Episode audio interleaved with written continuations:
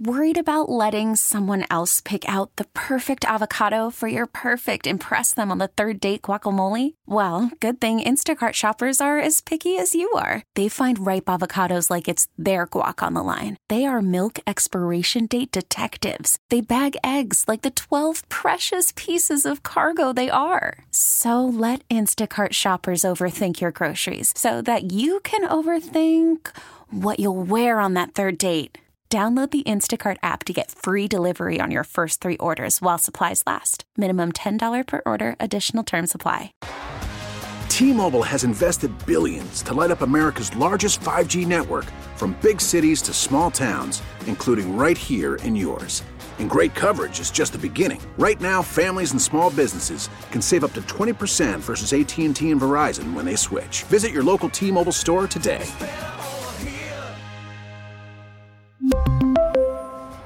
Plan savings with three lines of T Mobile Essentials versus comparable available plans. Plan features and taxes and fees may vary. Prediction time. Courtney, what do you think? Do the Saints win tonight? Oh. uh, no, I don't think so. Unfortunately, mm-hmm. I know. Well, it's honest. They're at my least. guys, but yeah, no. it's honest. At least, what do you think, Ian? This is a game that I don't think anybody's giving the Saints a chance to win, and because of that, I think they're going to upset a lot of people and wind up winning this game. So if you're taking Tampa upset at the me. casino, Yeah. uh, don't be surprised if the Saints pull off the upset. Well, first of all, if you're gambling, shame. Well, not shame on you, but you ex- assume the risk, right? And you should never. You remember the gambler's prayer: "Lord, let me break even. I need the money." Uh, our coverage. I think the Saints win tonight. I do, and, and I think they the the um, bye comes in at the right time. And I think they take advantage of that, and let's see what happens from there, right? Tom Brady and the Bucs and Tampa Bay Saints taking them on tonight, Monday Night Football. Our coverage starts at 3 p.m. First take. Steve Geller and Jeff Nowak, uh, Nowak rather. Then at five o'clock, you can join Bobby Hebert, Christian, and Mike Detillier for the Bud Light countdown to kickoff. Game time seven fifteen with Deuce and Hoss. Then after the game, you can sound off with the Cajun Cannon until Lord knows when. Saints Bucs prime time Monday night. Turn down your TV and sync up to the home team on WWL and always live on the free Odyssey app. Just say Google or Alexa play WWL. So Ian and I say the Saints are going to win. Courtney says no. Uh, let's talk about the Republicans and taking over Congress next year with Ryan Williamson, a governance fellow at the R Street Institute. Good morning, sir. How are you? I'm doing well. How are you? I'm okay. The Republicans, how much of a chance do the Republicans have with the new Congress to uh, put their mark on the country and to change some things?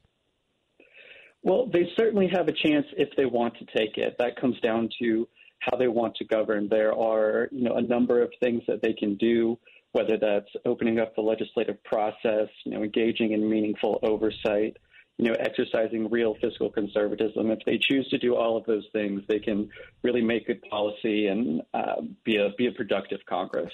How would they open up the legislative process? What would that look like? So traditionally, or at least in the last decade or so, the leaders from both parties have ruled with an iron fist. Essentially, you know, the the big four meet behind closed doors and hammer out the details of bills, and basically tell the rank and file members, you get an up or down vote, and that's it. But it doesn't have to be this way. Um, they can they can have an open amending process. They can, you know, allow you know non-leadership members to you know, make changes around the periphery to really influence policy and, and make it better. You know, get more buy-in from members and you know just craft greater policy. How did we get here from there? Uh, you know, there's there's just a certain idea that you know you you just want the parties to win, uh, and so you know the the leaders have basically drummed up this idea of like you have to trust us and if you don't we're going to withhold your campaign funds um, so just let let's consolidate the power within us and um, the rank and file are just kind of they have to just live with it Even to the extent of House members perhaps supporting the party, the party more than their home state? yeah so there's you know, the it, we we live in a time of really high polarization and negative partisanship, and you know, your average voter isn't getting into the weeds on policy. They just think about, I'm a Republican, so I vote for the Republicans, or I'm a Democrat, so I vote for the Democrats. So anything they do must be good, even at the expense of, you know, their their own district or their own state. And so when voters aren't prioritizing local issues, politicians aren't going to either. So they're just in a way reflecting the the people that are getting caught up in national politics and maybe voting against their own best interests. Uh, absolutely. Wow. Um, there was a story in, in our local paper uh, about Louisiana because of Louisiana congressional delegation. Now that um, uh, um, I'm looking at him right now and I can't come up with his name. Um, uh, Steve Scalise um, has uh, assumed the leadership in Congress that he has. That he's going to lose his seat on, I believe it's the Energy Committee Louisiana has had a seat on that committee, I think, for the last hundred years, if I'm reading this right. Um, so, uh, what happens there? I guess is, is, do you see Louisiana perhaps suffering in their oil and gas interests not being represented as much as they could be or should be?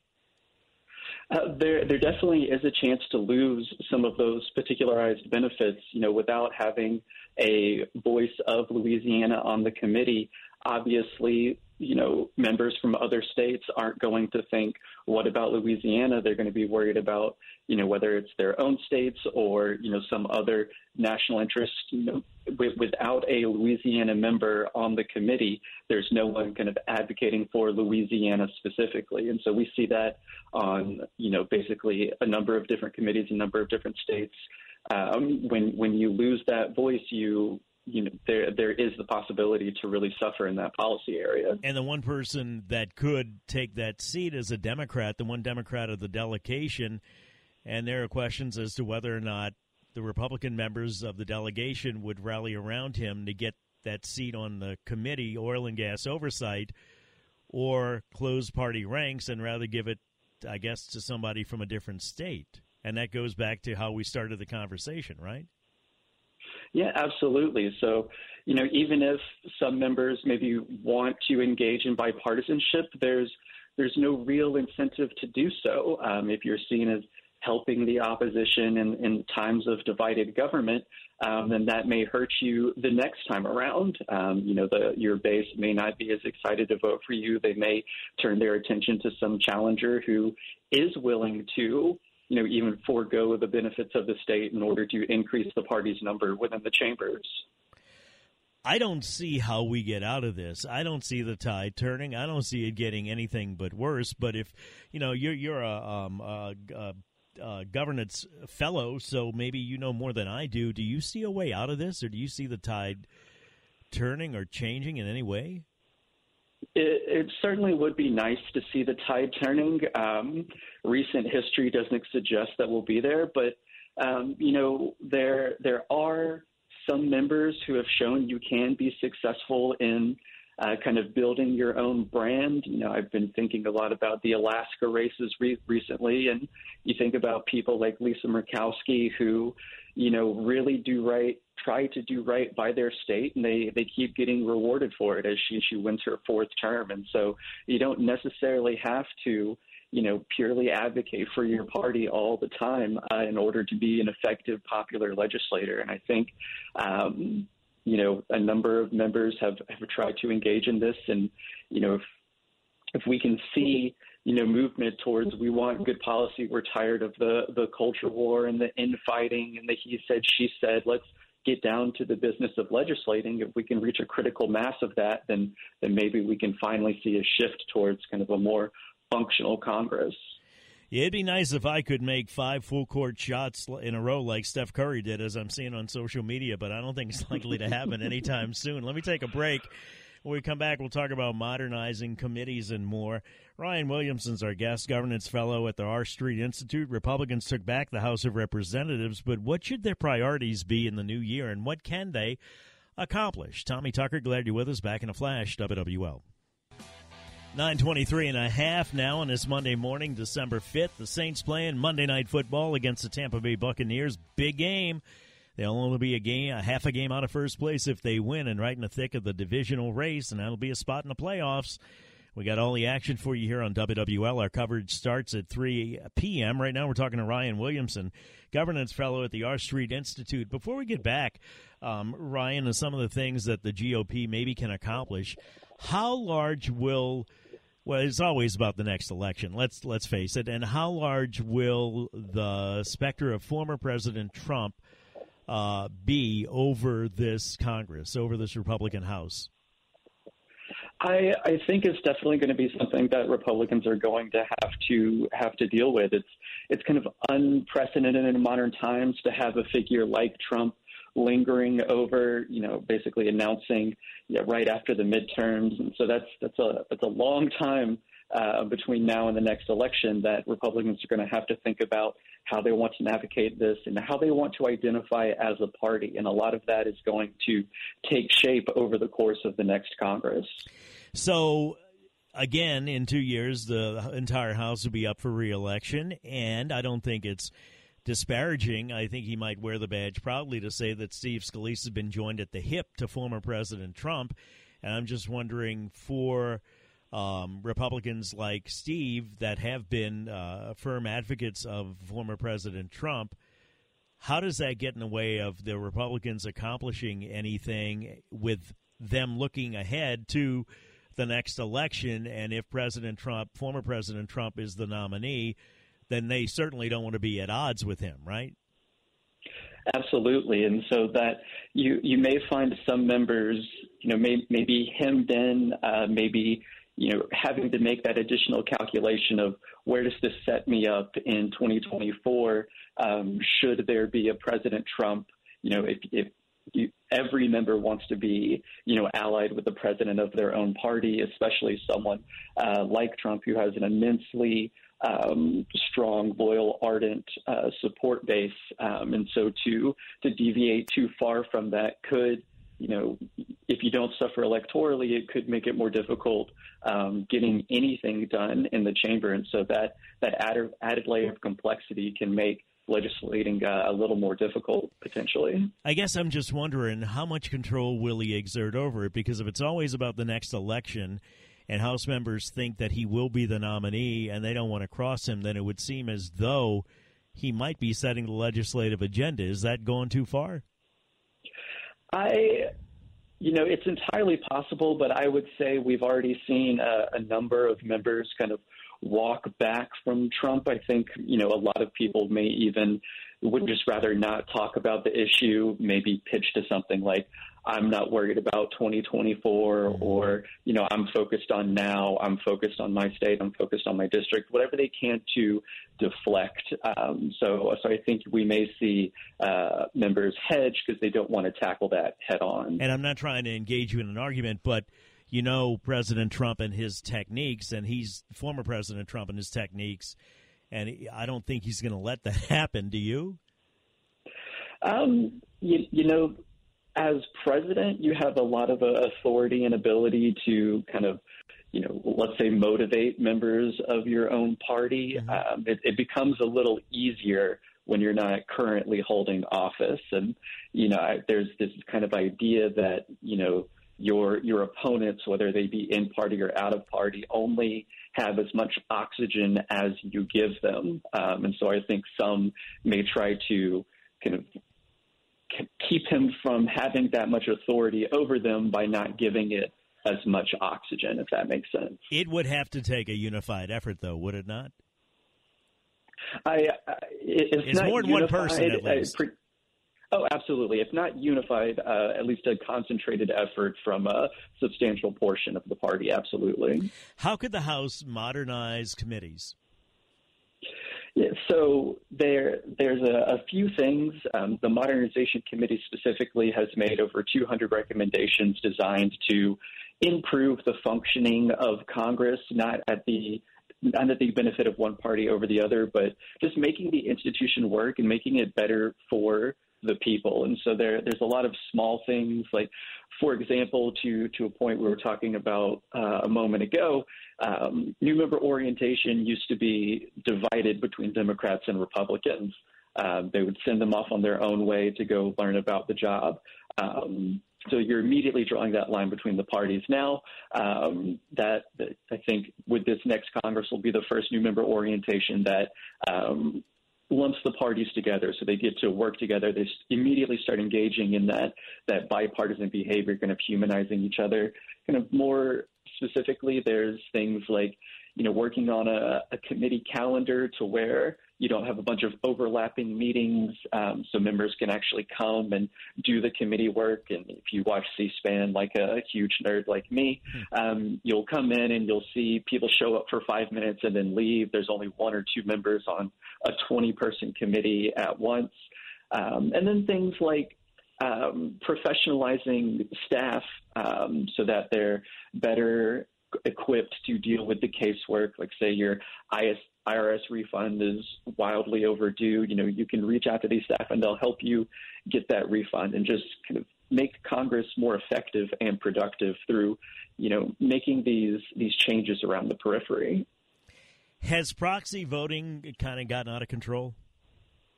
I I would say so. There, you know, it was it was designed for the right reason. You know, Congress wanted to keep functioning uh, during the pandemic um, so that they could still be productive and keep members safe. But you know, some some members have really taken advantage of that to the extreme. You know, casting proxy votes while they're you know at a at a donor lunch um, and in town or you know just not coming back from their districts because they can cast proxy votes and instead of you know being in the chamber with other members you know getting to know each other being responsive trying to craft new policies policy ideas they're off doing something else because they can simply just cast a proxy vote instead. Somebody emailed me because our text line is down but it's an interesting question about if one of trump's loyal supporters would make things extremely awkward by uh, nominating him for the Speaker of the House position, and maybe you can address legislatively why that would be possible, et cetera? Well, so uh, you know, every every speakership election, there's every, we're all reminded that you don't have to be a member of the House in order to be the Speaker of the House. But there has never been a Speaker who wasn't a member of the House. Um, also, Donald Trump, you know, despite you know his his success as a business person and his four years as president, um, has not been a legislator. Um, and legislating is an incredibly nuanced thing, you know, understanding rules, procedures, understanding the, the needs of individual members within your own conference, you know, which which gears to pull, uh, which which gears to turn, which levers to pull in order to get legislation across the finish line. So um, he doesn't necessarily have the skill set that would lend itself to being an effective Speaker of the House. Um, that being said, you know every election we also see you know some names get thrown out. For example, in in 2018 when Democrats retook the House.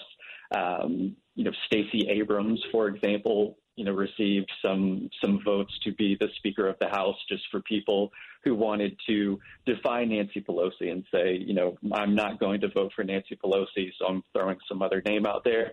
Um, I think we'll see, you know, some Republicans do the same this time around, but I don't think it'll really. It's not a not a serious uh, threat to to happen. Um, what about legitimate fiscal conservatism? Because a lot of people tend to blame one side for spending when in fact one side might be worse, but they both love to spend money. Yeah, absolutely. If we know anything about um, the federal government, they do like to spend money. Uh, we saw really high levels of spending under the unified Republican. Uh, Trump and Republican Congress uh, from 2016 to 2018. Um, but when I, when we talk about genuine fiscal conservatism, that means not opposing spending just for the sake of spending, like Republicans might be inclined to do in the House with a with a Biden presidency. Um, but that doesn't mean there aren't plenty of inefficiencies in the federal budget um, that can be curtailed. You know, big, make a better use of taxpayer money. Um, thinking about making spending efficient and effective. There are a number of things that the federal government is responsible for that you know, require funding, but providing it in set amounts at regular intervals allows, you know, budgeting and planning that can actually reduce long-term costs and eliminate some need for emergency spending. And so um, there, there's a way to be fiscally conservative, but still make sure that you know important things are funded, but that taxpayer funds aren't being abused. I'm not the first person to say this, but um, it seems as though Congress is increasingly delegating more of their power, giving it away to the president with the use of, and again, this is both sides, executive orders. Is should they first? I think they should do something about this. Do you think they should, and do you think this Congress will? And what can they do?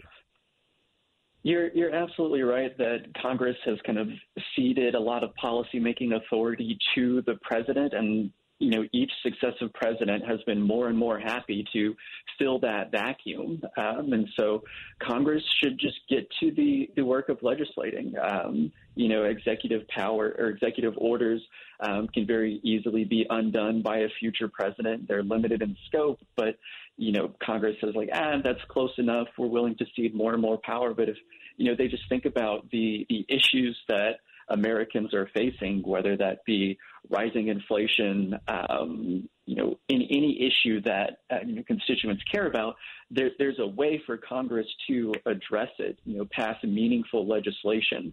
Um, and, and even if the president wants to play politics and say, I'm going to veto anything that, you know, as a Republican sponsored thing, like call the bluff, like show that you're doing the work of legislating um, and and force the force the president to you know either get on board or potentially you know really just demonstrate that I'm I'm not here to pass serious policy. Um, so like like I said, just the the the roadmap is there. You know, numerous bills have been passed, but if you just sit down and you know really think about crafting the legislation that the American people need, like it, it can be done immigration policy is one of those things it seems like nobody wants to address. They just want to criticize the other side when they're in, in power for not doing anything about it. Is that accurate? Uh, I, I would absolutely say that's accurate. So there, there are a number of issues. You know, immigration is one of them. I might even go so far as to argue most issues. It's beneficial for members to not take a position on, because uh, then you can kind of have your cake and eat it too. Say, well, I would do this when it's beneficial, um, or walk back and you know basically just play politics instead of move policy. Um, and you know, there's at the end of the day, most people aren't checking the congressional record and seeing what bills are coming up and how their members are voting. So the members kind of you know press releases, the statements, the interviews, the the Twitter clips, whatever. Those that's the how they're getting their message out, and just talking about things and talking about things that they don't like without necessarily offering a solution or exploring things that they do like has worked well for them so far. So they don't really see much of an incentive to change, even though it results in nothing getting done. And realistically speaking, sometimes you got to wonder if they really want a solution because by criticizing the other side, that's when the money starts rolling in, right?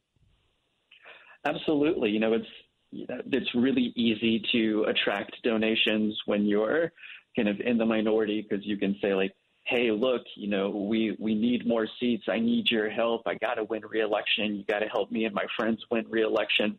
Um, and and so that's that's kind of a, a really easy way to engage and kind of perpetuating um, you and you know your your party. Again, this is both sides just yep. perpetuating that power. And also, once you once you address an issue, you lose that drum to beat. Uh, and if you find an issue that works really well for getting those donations, offering a solution could potentially dry up the donations moving forward. So that decreases the incentive to actually do anything about it. Says a lot. Thank you, sir. Appreciate your time. Have a good day. Thank you so much. Ryan Williamson, Governance Fellow at the R Street Institute. Some very interesting points there. Uh, T-Mobile has invested billions to light up America's largest 5G network from big cities to small towns, including right here in yours. And great coverage is just the beginning. Right now, families and small businesses can save up to 20% versus AT&T and Verizon when they switch. Visit your local T-Mobile store today.